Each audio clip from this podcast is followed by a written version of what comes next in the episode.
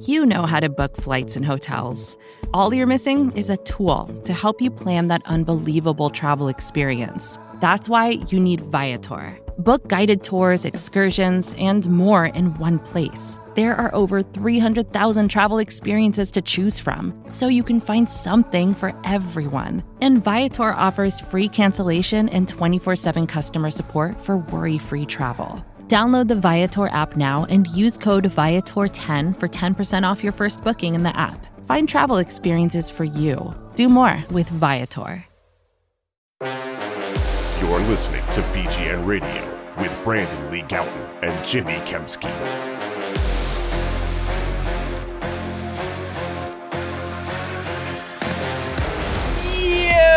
What's going on, everybody? This is Jimmy Kempski from PhillyVoice.com. With me, as always, is Brandon Gowton of Bleeding Green Nation.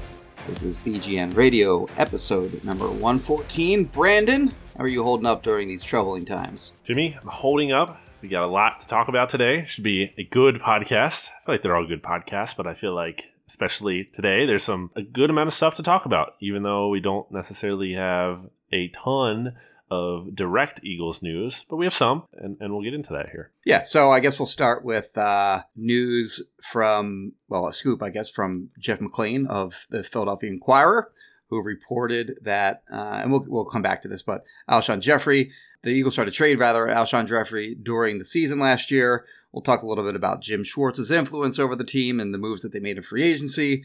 We'll do a sort of a, a draft of, I guess, the most likely players the Eagles will take in the first round. What do you want to do? Yes. Five rounds on that? Yeah, we'll do five picks each. A lot of heat around uh, Justin Jefferson. We'll talk a little about him. Talk a little bit about a little bit about Denzel Mims.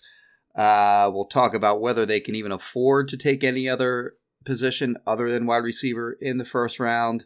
Talk about maybe their most likely non wide receiver first round pick. Uh, I did a couple stories on some you know lesser known uh, current Eagles players in Matt Pryor and Genard Avery. We'll talk about a little about those guys, and uh, we'll talk about the video games that we've been playing. So let's start off with uh, Alshon Jeffery. Your initial thoughts on that? Yeah, so Jeff McLane, uh, setting up the report here. Jeff McLane reported on uh, Monday night, April 6th, for context here, that the Eagles have been, quote unquote, actively shopping Jeffery since, or really, I should say, they started to one month after the Eagles guaranteed his contract for 2020. Uh, McLane's, you know, go read Jeff McLane's whole report, obviously, for the full context. But basically, again, like the Eagles have been trying to move on from Alshon Jeffery, it seems like for a considerable amount of time. And hey, Jimmy, what happened between that span of when the Eagles guaranteed Alshon Jeffery's contract and then they wanted to trade him all of a sudden? Well, it's the timeline of it of it was pretty interesting to me because the timeline is they redid his deal on I think it was September seventh. The Josina Anderson report again. I'm just going off uh, memory from writing this post this morning, which by the way we're, we're recording on uh, Tuesday, October seventeenth. Does that sound right to you for the Around Josina there. Anderson report? So quote unquote about a month later from the you know initial contract redo falls in between those two things. So Alshon kind of bitched to uh, Josina Anderson after they tried to trade him. And in McLane's report, it said that Alshon became aware that they were trying to trade him. Maybe his bitching to Josina was sort of a direct result of, you know, finding out that they were trying to trade him. And if you'll note, you know, the year before he was, you know, he was bashing Wentz. This year he bashed Wentz as well, but he included some Howie bashing in his uh in his uh you know anonymous comments to Josina this year. So that's pretty interesting. I thought that was new information to me. Like I didn't know anything about that. You know, there are reports that'll come out, and like I'll like, I'll kind of have an inkling about you know what what whatever is being reported. I hate when reporters do that, by the way, on Twitter, where like a report comes out and they're like, "Yeah, I knew about that." Like, all right, well, well, maybe you should have reported it then. So I'm kind of doing that a little bit here. But on this one, I didn't know anything about uh, them trying to trade him actually during the season last year. So to me, that kind of says that it's not just about him, you know, complaining anonymously to national reporters.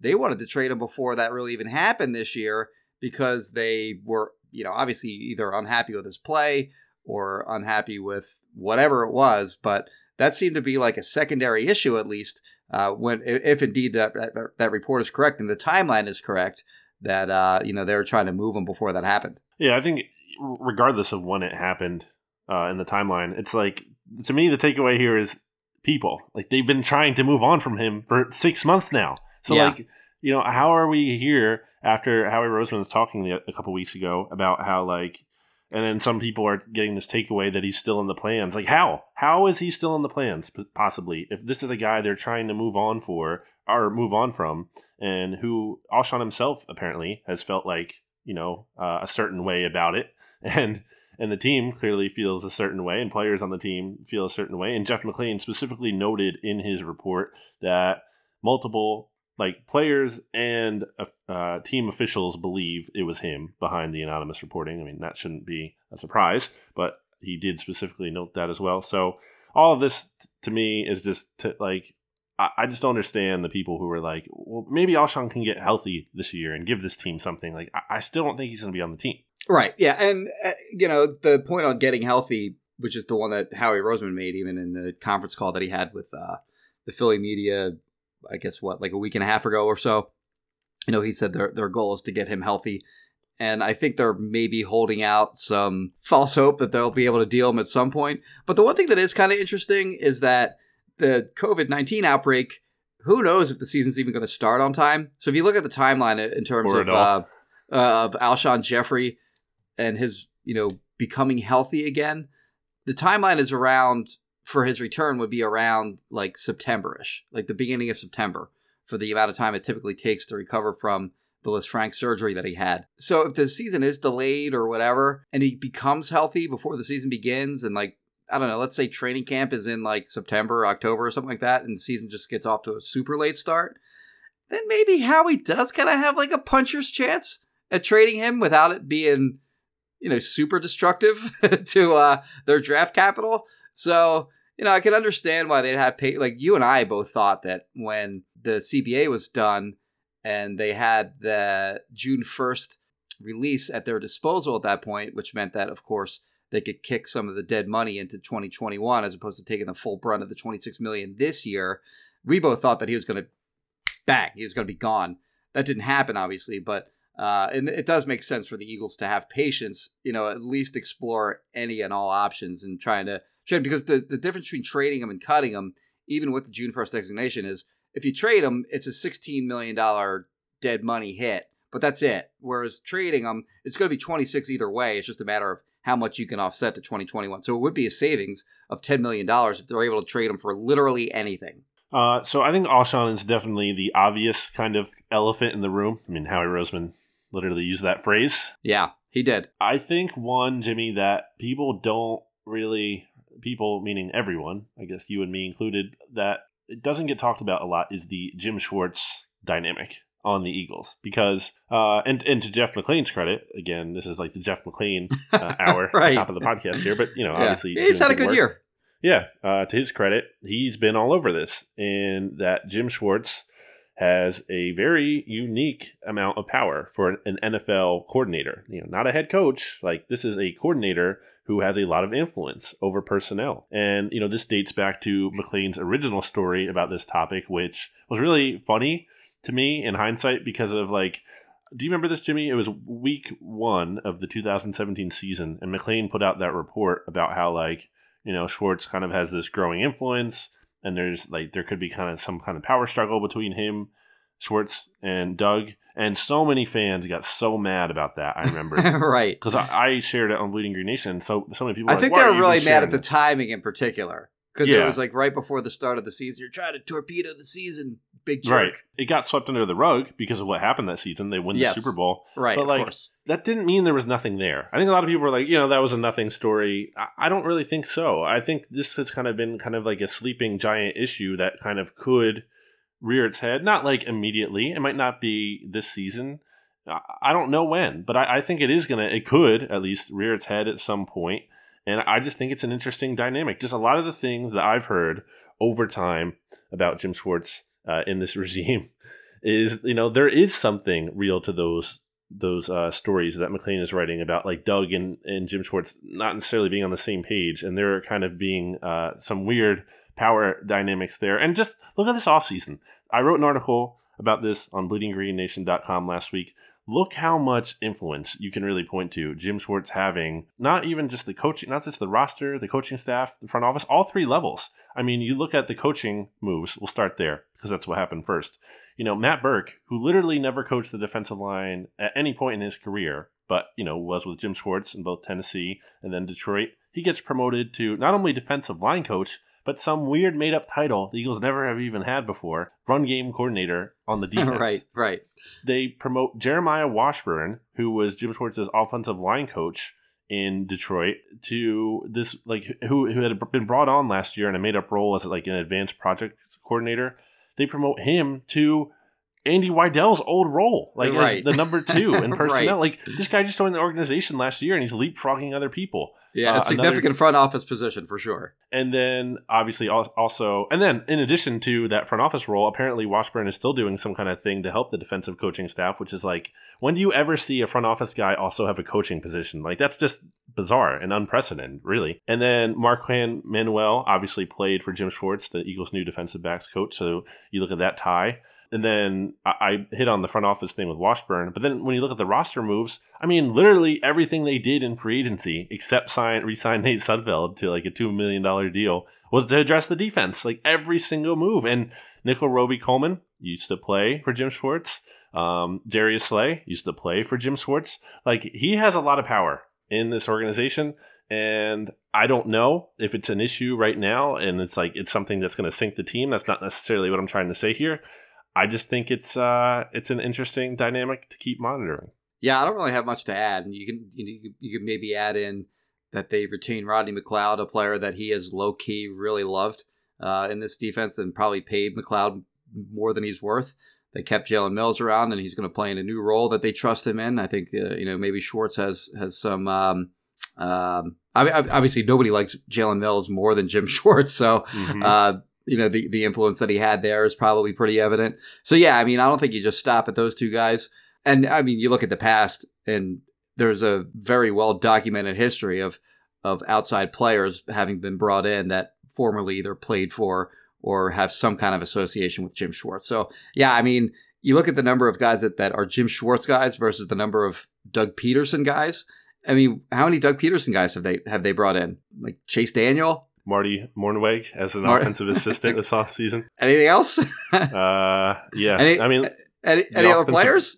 mm, I mean, they didn't even bring anyone in on offense. Like, well, yeah, but I mean, I mean, over the years, yeah, it's hard to say. I mean, there's no one really from else from the Chiefs, right? Yeah. it's really hard to think of any. well, and I and to, I think that's and that's fine. thing. I, I, yeah, I actually don't think that's a bad thing at all. It, I, it's just interesting, like the way that you put it Mhm. in uh, in, in the post that you read that I uh, that I read just before the uh, before the podcast here was um, his influence is, as you put it, quote unquote, unparalleled for an Mhm. N- for an NFL coordinator. And I read that and I was kind of trying to think like, are there any like superstar coordinators out there that I can think of that um, you know, and and I don't know personnel moves as well as uh, obviously I do with the Eagles. So that's that's it. That's an interesting question. I'd be curious to kind of take a look at that, but just on reading that that line, it was kind of like, yeah, it'd be hard for another offensive coordinator or defensive coordinator to um, have that much influence over roster decisions for sure. So here's my, I guess I'll I'll cap this little talk about Schwartz with this. This is my theory about why, especially it seems like he had so much power uh, this offseason. I think you have to go back to how there was that weird ambiguous line, or like Doug Doug Pederson kind of left Jim Schwartz's status in- initially ambiguous uh, at the end of the year. Yeah, Funny, funny enough, in the same press conference that he said Mike Groh and Carson Wentz definitively would be back, he was kind of like less certain on Jim Schwartz, and he actually apologized. Like he issued a statement, Doug Pederson, and he like Right. apologizing to Jim Schwartz. Like I don't, I don't know. Like I don't know for sure if Jim Schwartz is like demanding that apology, but like I thought that was interesting looking back at it in the context of all that happened. totally unnecessary for them to do that. By the way, Yes, yeah.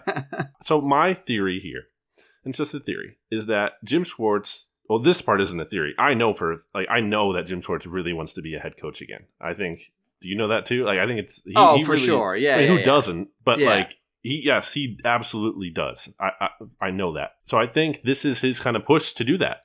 I think this is like, all right, I want to be a head coach. Like he's pushing for more influence than ever. Especially when you look at how the Eagles have spent on their defense the past couple years. They only ranked 21st in cap space in 2019 and 23rd in 2018. By contrast, they were 8th in 2017 and 12th in 2016. So I think he wanted more resources in his defense. And I think this is kind of his push to like kind of have a really good defense and, and get a job somewhere else. And I think on the Eagles end, I think they like Jim Schwartz and I think they think he's a very good defensive coordinator. But I also think they they are aware of you know of his influence and how they might have to cater to him and how he's had a reputation at times before at least in other stops of kind of being an abrasive guy so I, I think they well, would they'll of, know if he's abrasive or not just being in the building with him.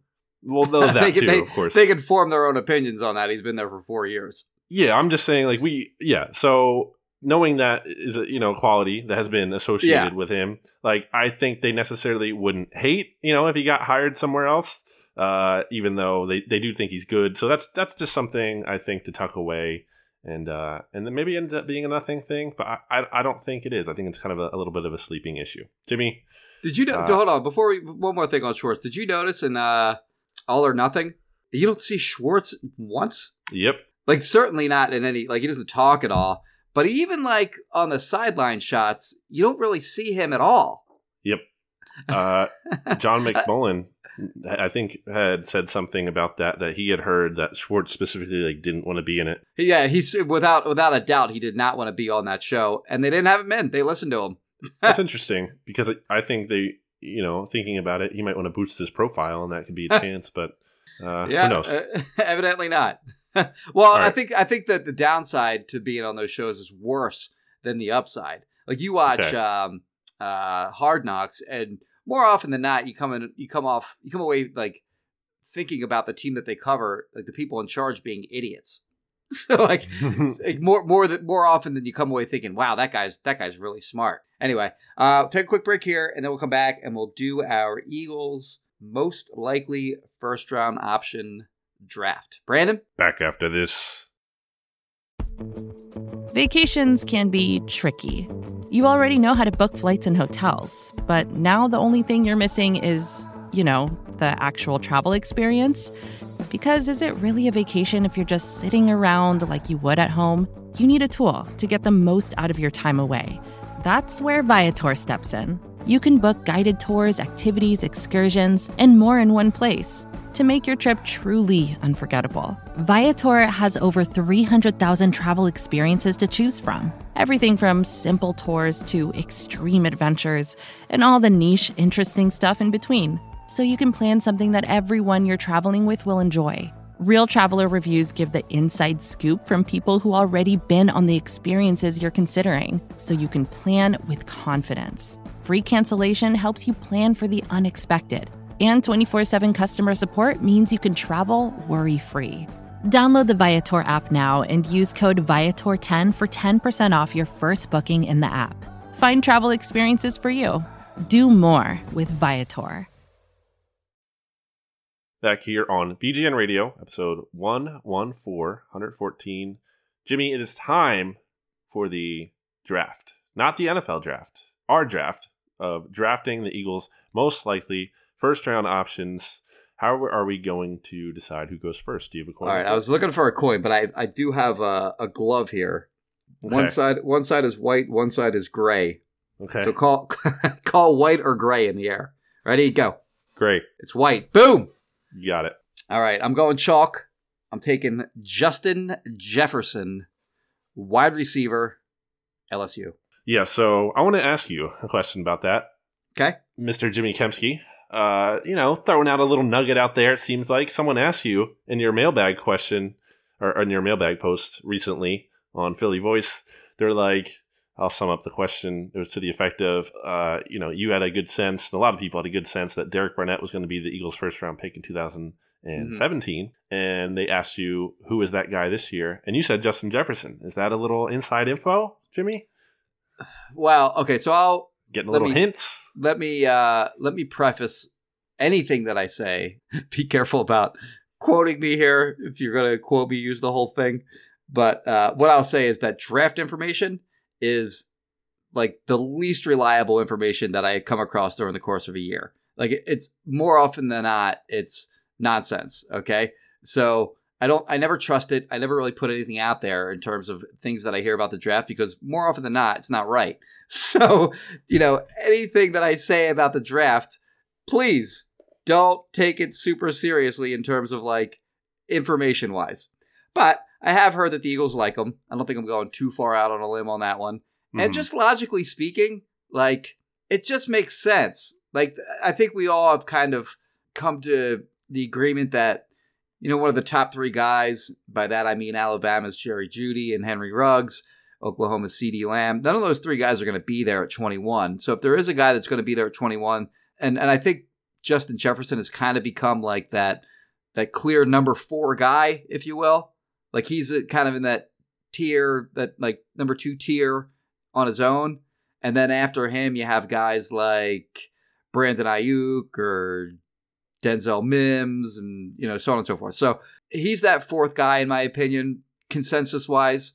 So I think if there is a guy that's available at 21 that they'll just be happy is still there and don't have to trade up for him, and they may trade up for him anyway, I think it's Jefferson. Yeah, I think the Justin Jefferson thing is interesting. And Kist and Solak did a good job of talking about this in their most recent podcast here on the Bleeding Green Nation podcast feed, a little bit in more detail. I think when it comes down to like him, I get like that. Uh, so what the obvious concern that people have is like, okay, he's only a slot. He's not like a burner. Blah blah blah. That kind of thing. I don't really think the way the way I'm like kind of sensing it. I don't think the Eagles really are focusing on fit with him so much. Like I don't think that's their that top of mind thing with him. I think they it's as simple as they feel like he's a really good player. And and they have nothing at wide receiver and they want a player at wide receiver who would improve that receiving corps. Yeah. And I think when you're talking about fit, who are some of the players that Justin Jefferson is being compared to? And now these are gaudy comparisons. And sure. They might not be perfect, but I've seen Michael Thomas. That's from Evan Silva. I've seen Keenan Allen. The big one's Daniel- Keenan Allen. Keenan yeah. Allen is, is probably the most common comp to him. Daniel Jeremiah broke that one out, okay. um, which is, again, another really interesting uh, source of information to always pay attention to when it comes to the that Eagles. makes sense because a lot of people just copy him. considering his ties, yeah, to the organization. Ideally, is Justin Jefferson, Michael Thomas, like, is that exact receiver what the Eagles need in terms of like a deep threat? Not no, like not perfectly, not one for one, but like are the Eagles better adding either of those players? Let's, even let's just say Keenan Allen, because Michael Thomas is obviously a whole different animal, arguably the best receiver in the league. Like, are the Eagles better off than they are right now with Keenan Allen? Like, undoubtedly, right? Like that. There's no debate there. Um, so I think it's as simple as that for them. And I also think the way he projects in terms of he's only he just turned 21 in January. Mm. He is extremely athletic. He, he he's an elite athletic uh, relative score. Shout out to at MathBomb on Twitter who does those. He checks the box in terms of production. Obviously, 18 touchdowns at LSU, super productive. High character guy. Seems like really good work ethic. Reading about his profile and everything, reading about his background, his upbringing. I just think like yeah, I, I, I buy the rumors basically. Is what I'm trying to say here. There's a lot of rumors out there like that. I don't think that's a smokescreen. I think they really do like him. Like to your point, that draft information can kind of be meaningless. I mean, I I think it can also be meaningful, but it just doesn't matter because situations change. Like this thing is true, but like the like last year the Eagles were really being connected to Hollywood Brown, for example. And I think they probably right, would have right. taken him, but like they didn't expect Andre Dillard to fall in their lap. So like things change. And I, I think so all this is to say I think they really do like Jefferson. I think a lot of people are a little too close minded on him. And I think I was there at first, but I've kind of opened up a little bit about it more. Like it's just about getting a good player to some extent. And I think he's a very good player. So with my pick, and we're doing a snake draft here, right? Yes, you get the next two picks. Okay. And then I get the next two picks after that. So we'll go two, two, two, two.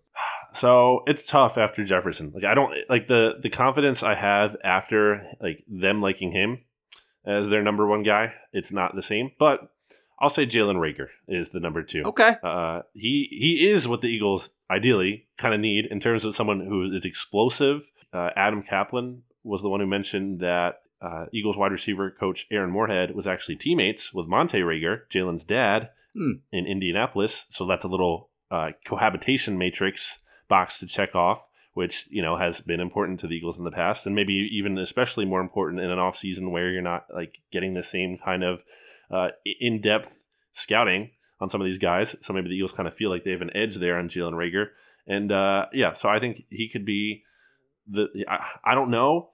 Like I don't know if he's definitely a first round guy. Daniel Jeremiah doesn't even have in his top fifty. I know Michael Kist doesn't love him.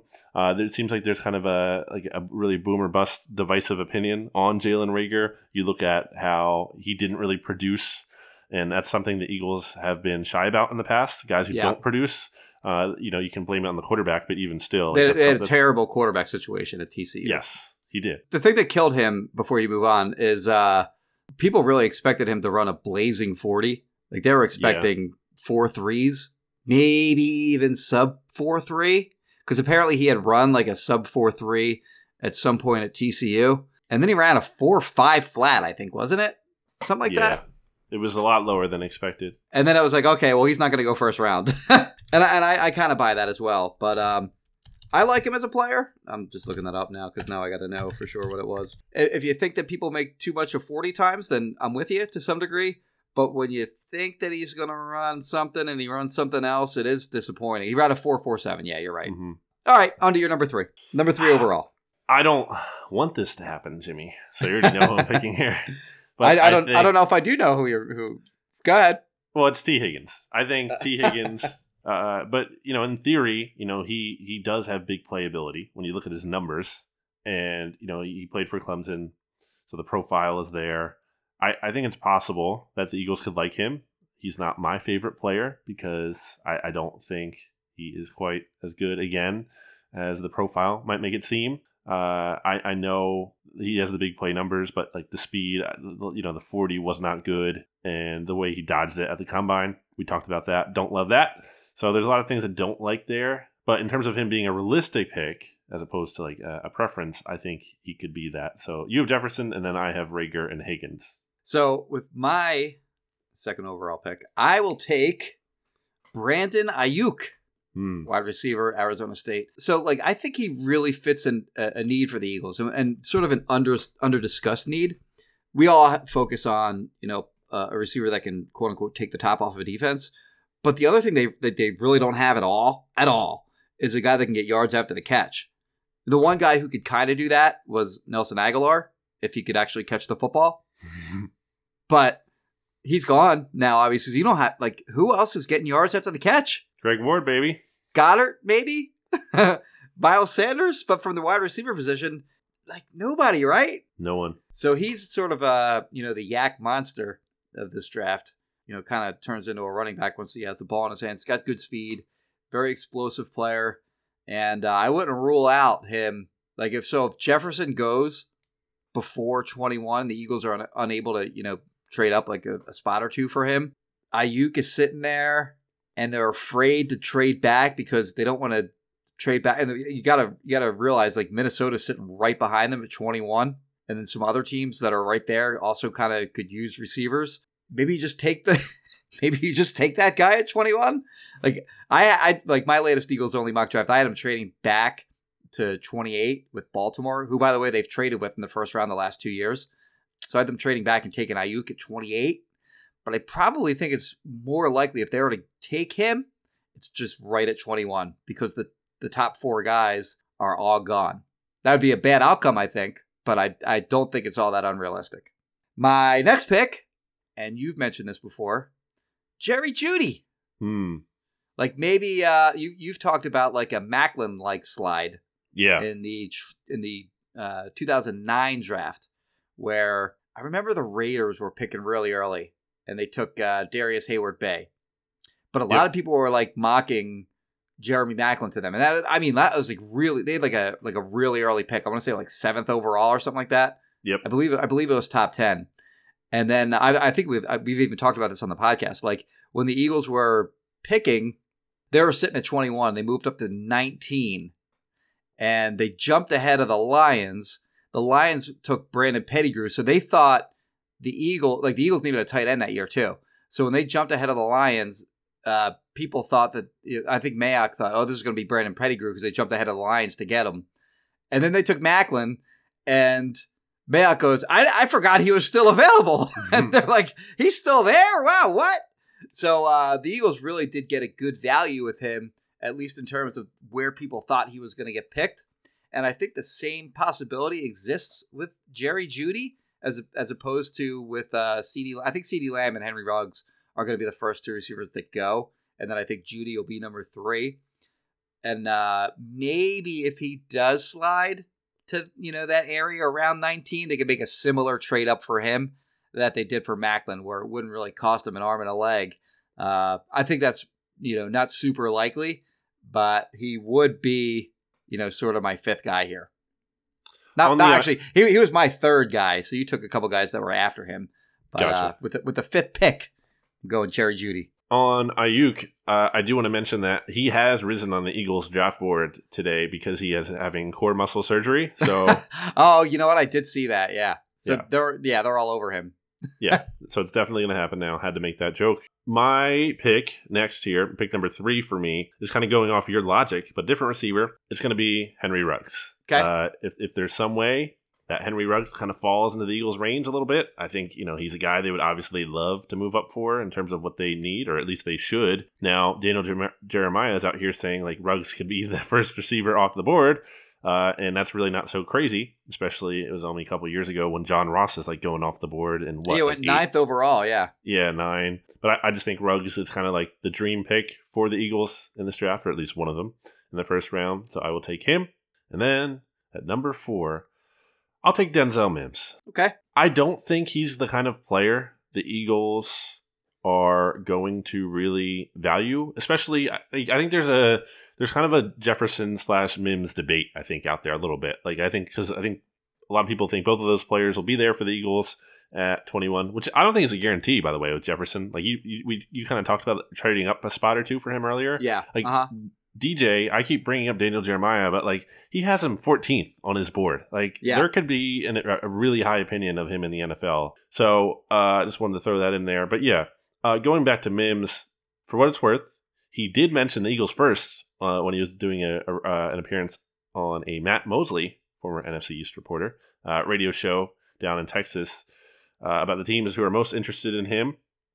I think Mims has. I'm kind of worried of the guy who kind of comes up as this like this the pre-draft riser. I think the fans start to like get really latch on to him. And they're like, oh yeah, we'll get Mims uh, because like you know he killed it athletically and he's the size and everything and, and he could be that vertical guy. Like i get what there is to like about him but i think people are focusing a little bit too much on what he can do and not enough like on what he can't do. And i think the way the eagles would look at it is that they would value more the the safety of jefferson's projection than like the boomer bust nature of a Denzel Mims. I think fans, it's easier for them to kind of be like, we want the guy who could be amazing and awesome and, and might have the higher ceiling in theory in in a Denzel Mims. But I also just don't think the Eagles are in that spot. Like I and, and this kind of goes against what I believe in in drafting and sports in general. Like going taking it to the Sixers for a minute, like especially when they were bad, I wanted them to take the guy with the highest ceiling. I don't care what his floor was. He could he could be terrible. Like he could flame out but they needed to take a, sh- a, shot at the guy with the highest ceiling, or sorry, yeah, the highest ceiling. I felt like instead of the highest floor because like they needed a needle mover for the Eagles. I think they just have nothing at wide receiver. They can't have another miss. Like they can't afford another JJ Arcega Whiteside in the first round this year. Like they have to get a guy who, and especially the way they've handled it in free agency, like they're counting on someone to make an instant impact. And I think like Jefferson could be more of that guy. And I just wonder if Mims could be that guy. So I don't obviously I'm, I'm picking him down the board here, but maybe they do like his potential. Maybe they do take the chance, so that's why Mims will be my fourth pick. I will take your final pick. Lamb. Oh, no, okay. I, have, I have two more picks left. So okay, do I have two more? Yeah, I have two more picks. So I'll take CeeDee yeah, Lamb. So I have one. You have two. Yep. I don't. I won't go into too much detail there. Just basically the same uh, argument that you had for Ruggs. I do wonder again, but I, I do wonder like where the Eagles would have those two guys rated. Like Ruggs is the best fit maybe for the Eagles, like sort of the quote unquote yeah. dream scenario. But I wonder if I wonder if CeeDee Lamb, you know, for the reasons that I said before about, you know, they don't really have a guy that gets yards after the catch. CeeDee Lamb's another one of those guys that can definitely do that. He's just a baller. Makes outstanding. makes just makes outstanding catches. He's he's just awesome. He only ran like a four or five. He's plenty athletic enough. Who I don't cares? care. Like Yeah. he, he's he's just awesome. Just just that's the guy who you're just just like just watch him. like if you don't if you don't like think he's awesome, just watch him. Just Google his name Turn and on the they're all tape. kind yeah, just watch them. And then uh, I'm gonna go off wide receivers here for my final pick, and I'm gonna say Florida cornerback Mm. C.J. Henderson Wow. because I still think they need corners. Like one, one of your outside corners is Avonte Maddox. The other one is basically on a two-year contract. Darius Slay is on a two-year contract. So like after two years, they're not. I, I can't imagine they bring him back at his cap number, which is like 19 million. So the way the way that his cap works, let me just pull this up real quick. I we I don't know if we discussed this on the podcast or not. Just until I touched on this a little bit on the their show. His cap number in 2020 is really low. Okay, so it's 4.3 million. In 2021, 15,750. But It's basically 20 million over those over those first two years. You cut them thereafter, you have a dead money hit of 6.5 million. That brings you to 26 million 500,000 over 2 years. That's what the deal is. So he's making 13 million per year over the next 2 years. In 2022, his cap number is almost 20 million. You're looking at 19 million 750 for that 2020. They're not bringing him back yet. So the, the way that that's going to work is at the end of the 2021 season, if they like do another deal with him, then yeah, he'll he'll stick around. But if not, he's just going to be gone. So I think you still need to address the cornerback position. But you know, beyond Slay, your outside corner right now is Avonte Maddox. So like, I I don't think that that that position is is totally settled down right now. My final pick. Sorry, well, sorry, sorry. One more thing about I didn't I didn't talk about about the player at all.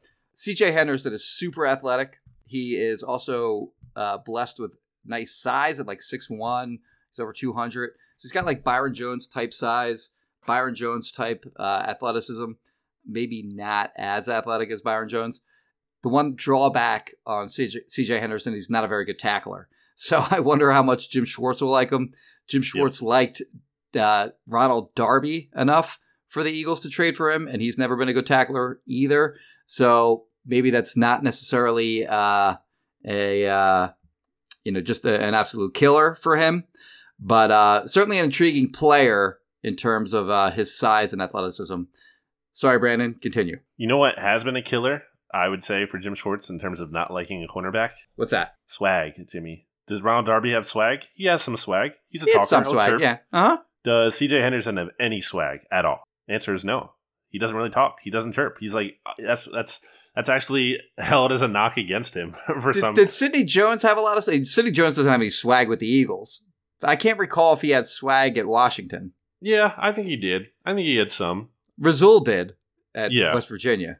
I, I just don't think Henderson has that personality that like Okay. Schwartz loves. I, and I could be wrong, and that could be a stupid thing to say in terms of Uh, I don't think it is at all. Like, I think it's very well documented that that Jim Schwartz likes him some swag. Well, I mean, even in terms of valuing it, like it's a stupid thing potentially, like to value too much. Maybe you know what I mean. Like if he's good, like if CJ Henderson's is a really good cornerback, but he doesn't, you know, he's not like cocky or anything. Well, like you know, whatever. Like make it Well, work. it's a it's a dumb thing to value, but it's what Schwartz values. So, like, it's something that we should discuss. so I think it's a terrible pick because I don't think it's gonna. I don't think it's gonna happen. okay. Well, I mean, it's it's the it's the ninth pick of the draft. Yeah, I'm gonna go off the board here, Jimmy. Okay. Totally, no one can predict who I'm gonna pick here. Uh, if you're saying if you're listening to this podcast right now, you know, give yourself little guesses out loud. You're not gonna get it. Uh, Terrell Lewis, Jimmy from Okay. Al- Alabama. Uh, Jason That's got to be a trade back, right? yeah, potentially. They are, they're not going to take him in the first round. Uh, they took Marcus Oh Smith no, in the no, first well, round. no, I mean not, not not first round. They won't take him at twenty one.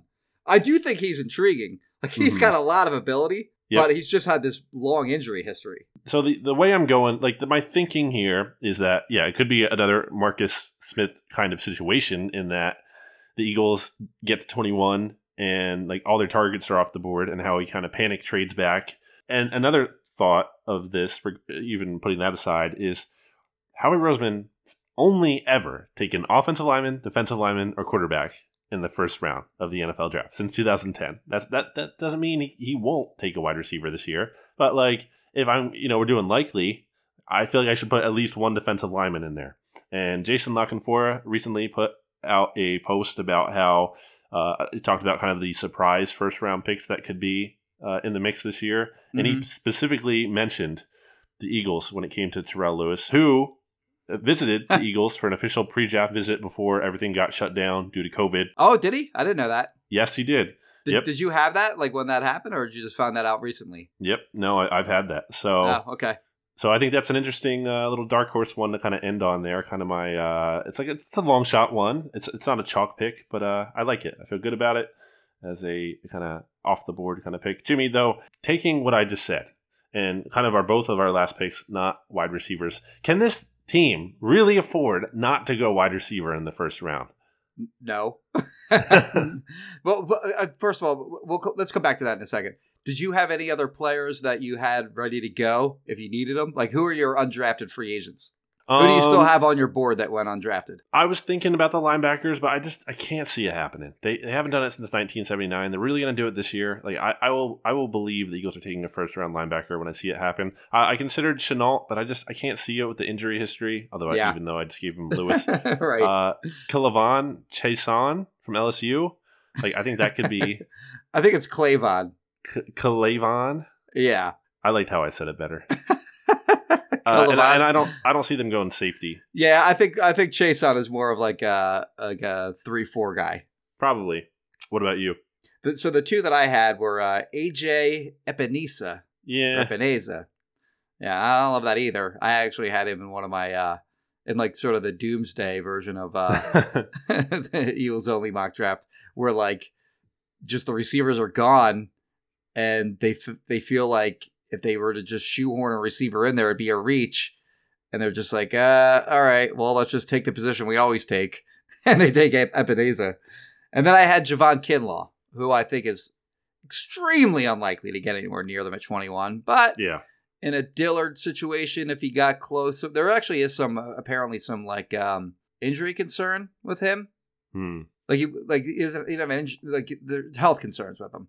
I don't know if he falls, then you consider maybe making a, a Dillard like move up for him. Otherwise, all, all the guys were taken on my list. The ten guys that I had written down. I guess I could put Fulton in there too. Kristian Fulton from LSU. Mhm. Uh, but getting to So your question receiver. was, yeah, your question was, can they afford to take? Well, you want to, let's take a let's take a quick break, and then we'll come back to uh, that topic. Brandon, back after this.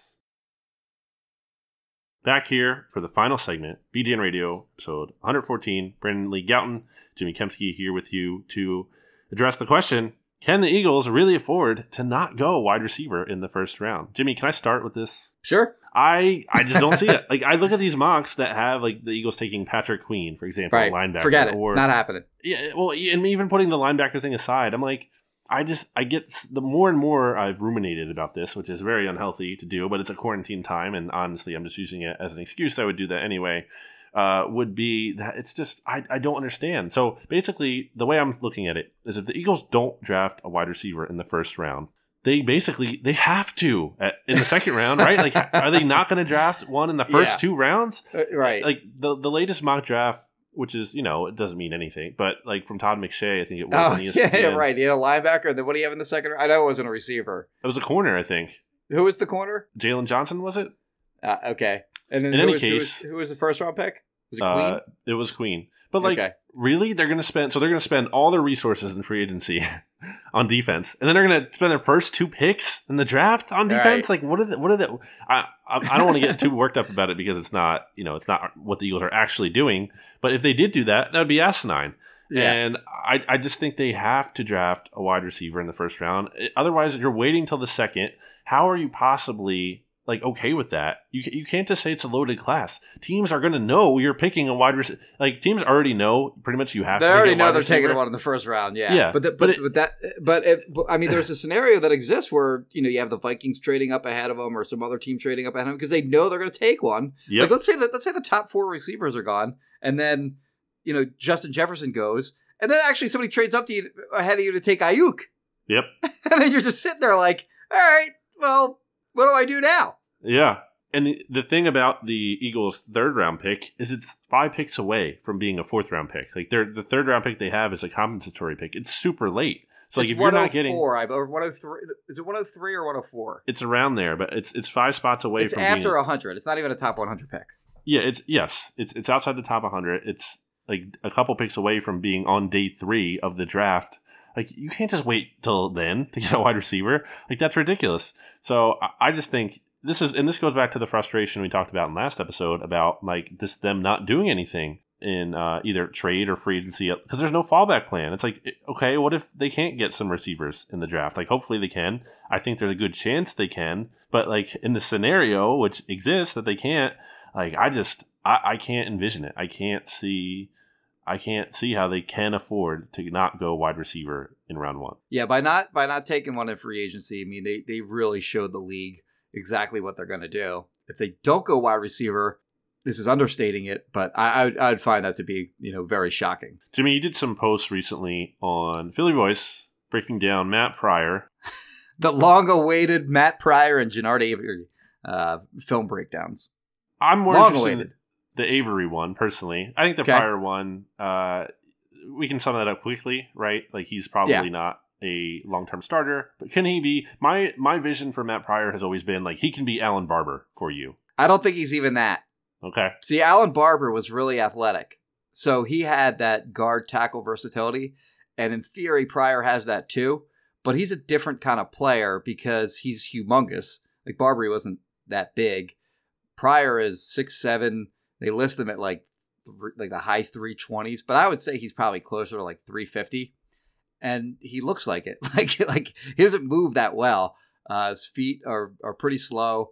Uh, he was, you know, very slow to you know sort of recognize things like stunts, twists, blitzes, etc.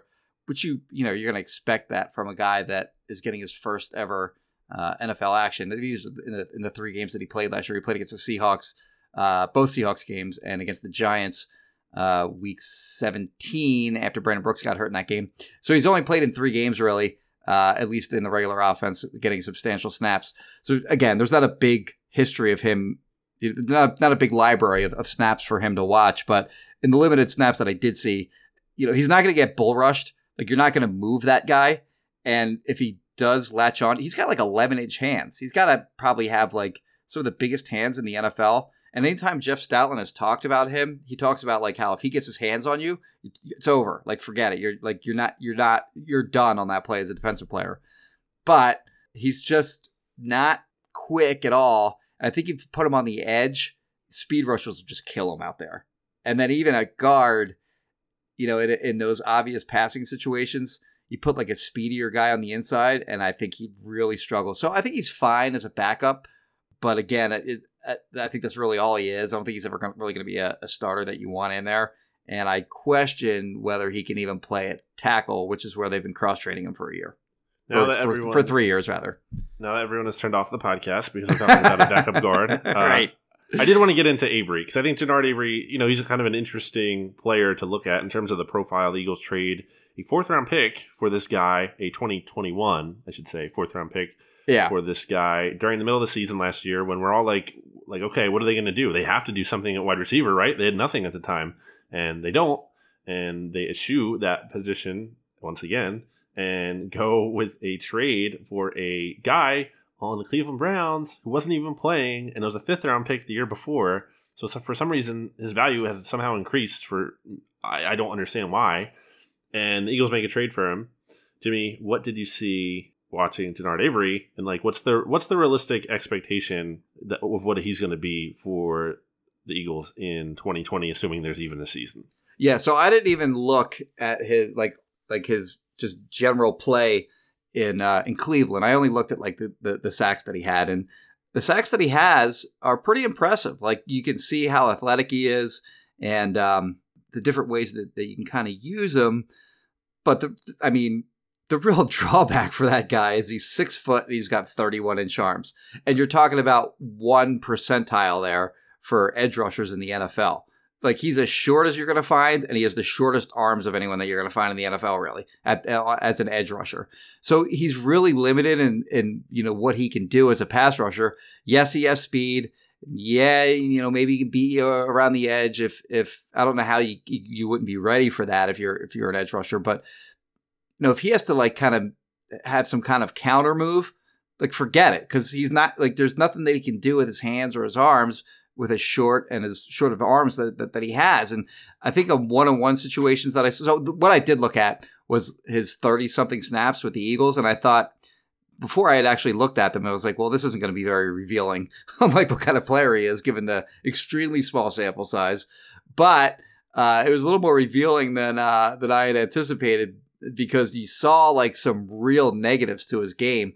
Like for against the run, forget it. Like he was only in there for obvious passing downs.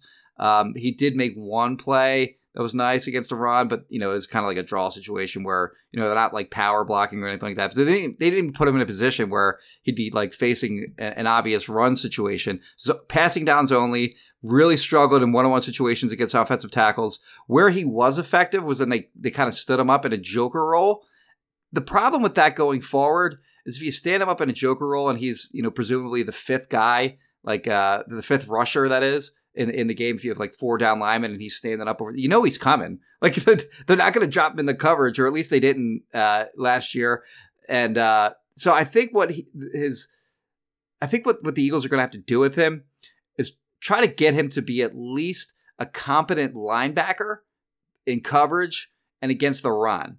Because if you can't disguise him as a rusher and you know he's coming he's just easy to neutralize but at the same time like uh, conversely, however, like if you can send him on blitzes and kind of hide him a little bit, he's very quick to get to the quarterback. So I think he does bring an interesting skill set in that he's very athletic and he can get to the quarterback and he finishes when he gets there.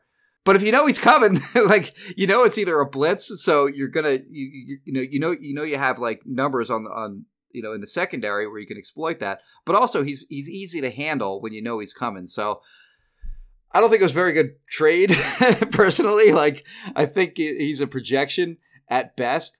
And the the one interesting thing was like Howie Roseman said that, you know, he was asked about him in his year-ending press conference about like uh, how they traded for two guys two years in a row. First, you know, in 2018, Golden Tate, and then Genard Avery the next year, and they couldn't really figure out how to use them. So he's asked about that. And he said, well, Golden Tate was a win now situation. Like we thought we wanted him to contribute immediately, whereas Genard Avery was sort of a guy that we knew needed a full off season with the team. But if you look at like his snap counts, the first game that he played with with the Eagles when he got there, he played three snaps against the Bears. He had a sack and he had that aforementioned nice play on the run play. And then the next game, they amped him up a little bit. They gave him 10 snaps and it wasn't so good. And then it tailed off thereafter. So, like, they actually did give him a chance so I don't know if I fully believe that they didn't have any kind of uh, hope that he could contribute last year. But again, to trade a fourth round pick for a guy that's really just a projection and was basically a healthy scratch most of the time when he played for the Browns, uh, I wouldn't have done that. And did you mention in there because I, I, stopped paying attention to me because it's way too long. my attention, my millennial attention span is like five seconds. Did you mention in there that I'm surprised because I, I, know that that's like a I, I know that's like a, a, thing that you uh, that's a topic that you love. I will revisit it. Trade. I, am dragging today at six four six oh four. So yeah, but that's that's a topic you love, so I didn't feel bad going long on that one. Well, I hate you now. Um, so yeah, not a great trade. But one thing I wanted to mention about him specifically, though, if you didn't already, is that Chris Morton said Chris Mortensen, geez, said when they traded for him because basically I think like the Eagles leaked something to Chris Mortensen. At least that's the way it read. It was like after the Eagles traded for him, and so many people were like, "Why are they giving up this pick for Genard Avery? right. It's such a weird move and right. unexpected." This guy I never heard of. Yeah, I think it was pretty clear that someone put out to Mortensen like, "Okay, this is why we took. This is why we did the deal." Because yeah, Mortensen yeah, yeah. was like defending the trade and basically said that the Eagles valued him as a developmental pass rusher, not a linebacker, a pass rusher. Yeah. So I think his only people... chance to succeed in the NFL is if he's a linebacker. Because and if he's an edge rusher and you, and you know he's coming, he's easy to neutralize.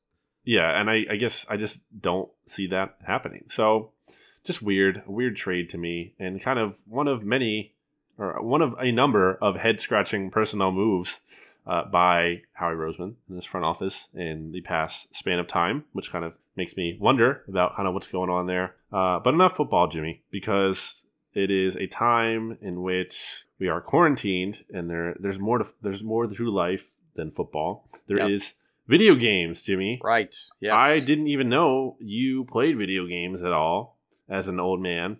Uh, I didn't even know you knew what they were, and and uh, but apparently you do. What are you playing, Jimmy? What do you? Well, do I play? don't. I don't really play video games. I mean, I used to play them like crazy, but I haven't in years and years. Uh, but I will say this: so like, I did a full reorg of uh, my kids' toys, like everything in the in the in the. Uh, she has a play closet, like where all of her toys are. A lot of that stuff doesn't get played with at all, so all that got boxed up and went into the garage. Then she has a play room.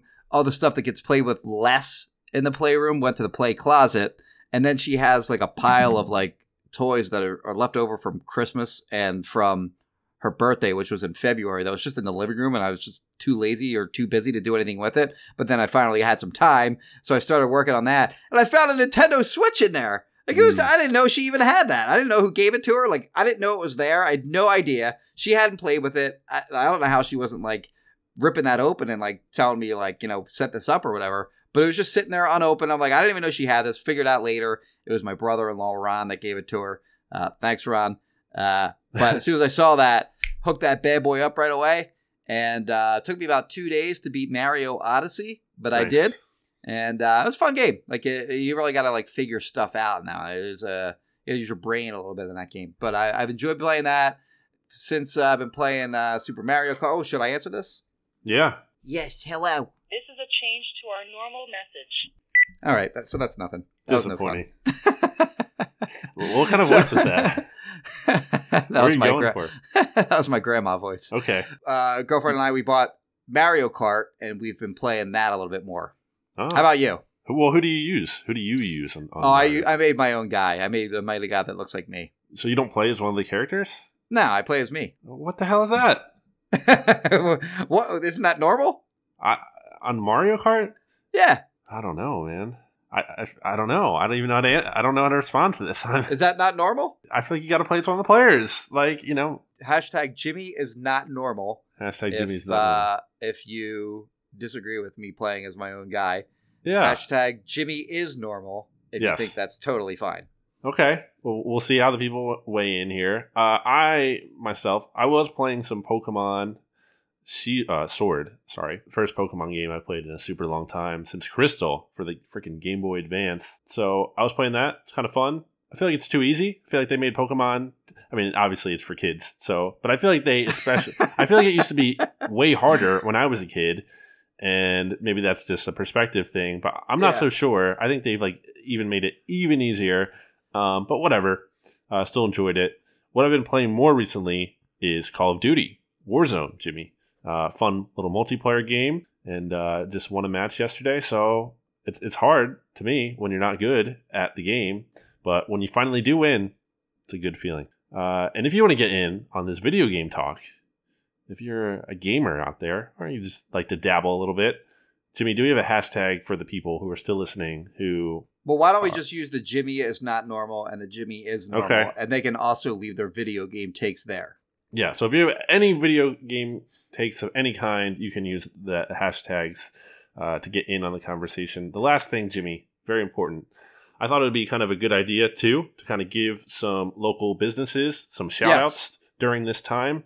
Wanted to ask you what is some of the best delivery food you've had, or if you haven't had it yet that you might get, like you know, what are some places we can kind of shout out here in this time where people should be either buying gift cards or you know getting delivery and supporting these local businesses. Yeah, okay. So, uh, I mean, I haven't gotten anywhere new since the quarantine, but uh, my go to here in Marlton, New Jersey, is a place called Organico Pizza. Fantastic. Fantastic. I personally, I get the, uh, I go grandma pie, Nice. which is square, and uh, I usually go half pepperoni on that bad boy. And uh, it's it's it's just very very good. You know, they use all like organic ingredients.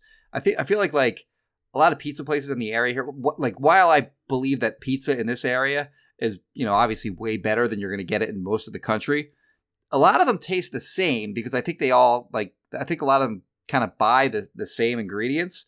Hmm. But here it has a it, like it's not it's it has a different taste, but it's excellent. Like it's it's, it's very very flavorful, very good. They have regular pizzas too. Like it's not just grandma pies, um, but their their their pizza's outstanding. I'll use another place too, another pizza place, Tarantella in Medford, New Jersey, on Route 70. Just awesome Italian place, and they have uh, very good pizza there too. Specifically, their margarita pizza, and uh, like their chicken dishes are really good too. So uh, if you live in Medford, Marlton, or that area, absolutely try Organico Pizza. Tarantella doesn't deliver, so that's a little bit a little bit of a bummer. I know, uh, so we we did order that a little bit earlier in the quarantine. I don't know if you would do that now, but Organico will like leave the pizza. I, I tell them to like leave it on the hood of my car, like in the driveway, Mhm. and that's what and that's what they've been doing. So uh, I feel like that's reasonably safe. Uh, but Tarantella very good. Like if you want to, I think they they have like I think they they maybe have markings on the floor if I recall my girlfriend saying when she went in to pick it up yeah. where like they kind of have like spacing uh, laid out so you're not getting like they do in all grocery stores now too. So those would be the two: Marlton, Medford area, Organico, Tarantella. How about you? Uh, so for me, I got some really good barbecue uh, over the weekend from Mike's Barbecue in South Philly. Really good. Obviously, if you live in Philly, you probably already know about it, and I'm not breaking news to you or anything. But oh man, it was just like really immaculate. I, I got um brisket. It was so good.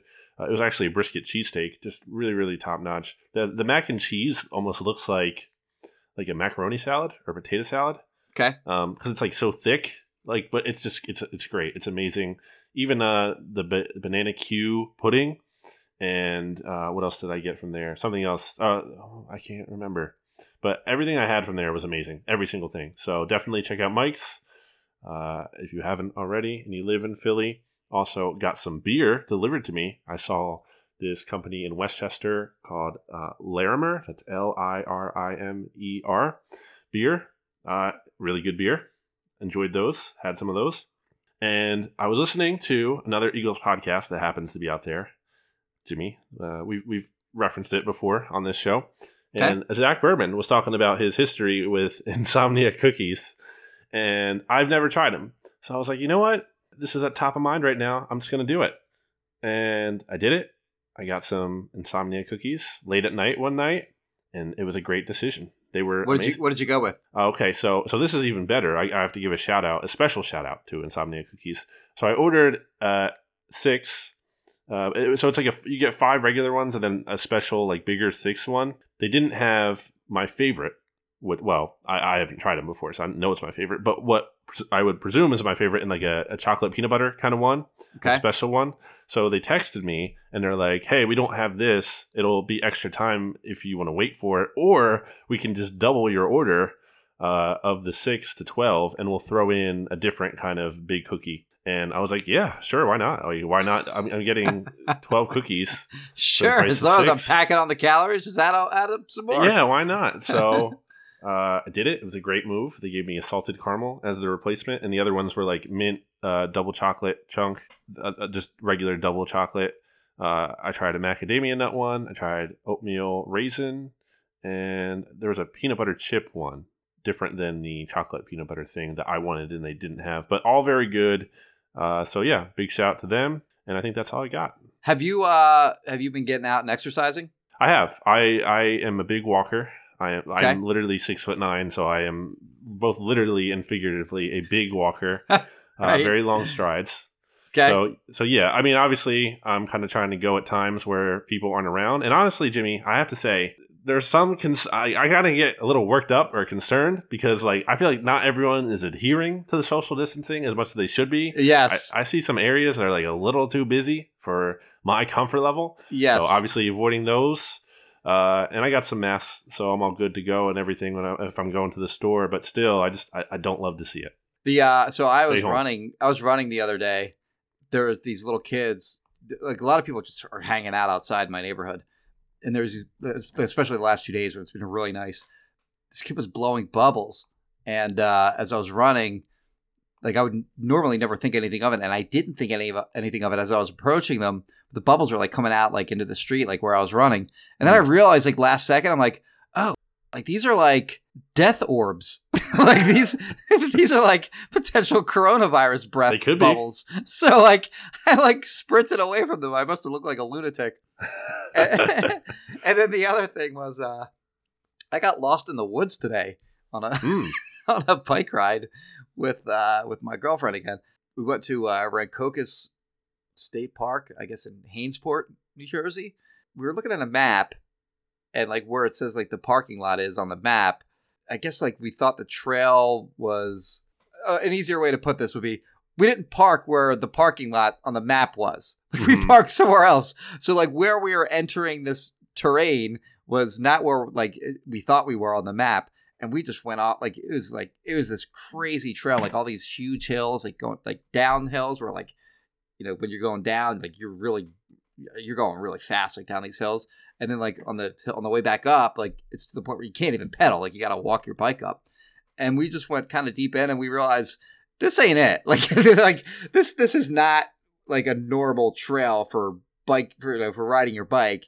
And then we realized that we were like on completely the other side of the river. Like we were nowhere near like where the trail maps were. and we were just kind of like out in the middle of the woods. So we kind of had to like figure out our way back, uh, which was not super easy. You'd think it would be easy to just retrace your way back, but it wasn't super easy. But we, we kind of got lost in the woods a little bit. If I were a Boy Scout, I would have definitely failed. Like I am not, I, I'm not good in nature. like I was terrible trying to find my way back. So uh, if you ever lost in the woods with me, good luck, or you better have some skills because you're screwed. Anything else, Jimmy? me we No, wrap up here? all, that's all I got.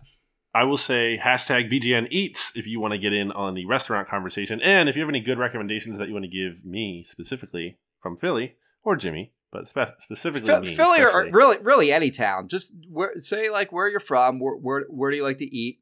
And uh, you know, give them a little bit of uh, publicity because the small businesses are really they're getting. I mean, they're they're like I just bought Shake Shack, like on uh, like the stock Shake Shack because uh, my feeling is like you know a lot of these small businesses are going to go out of business and you know that'll be one that's definitely standing when when this is all over.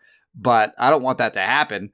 Like these small like there's going to be like a lot of restaurants that that you patronize now that may not be there when uh when this is all over so you know the more that you can patronize these businesses the better chance they have of making it through this you know just awfulness uh so if, if you do put you know hashtag bgn eats say where you're from and say the name of the business and uh you know maybe we can help those guys stay afloat a little bit I have been Brandon Lee Gowton. You can follow me on Twitter at Brandon Gowton. You can follow Jimmy Kempski from Philly Voice on Twitter at Jimmy Kempski. You can follow BGN Radio on Twitter at BGN underscore radio. Subscribe to the podcast, leave a review, download, rate, all that good stuff. Please help support us as we help support you. Hopefully, give you a little uh, things to, little peace of mind, maybe a little distraction, something.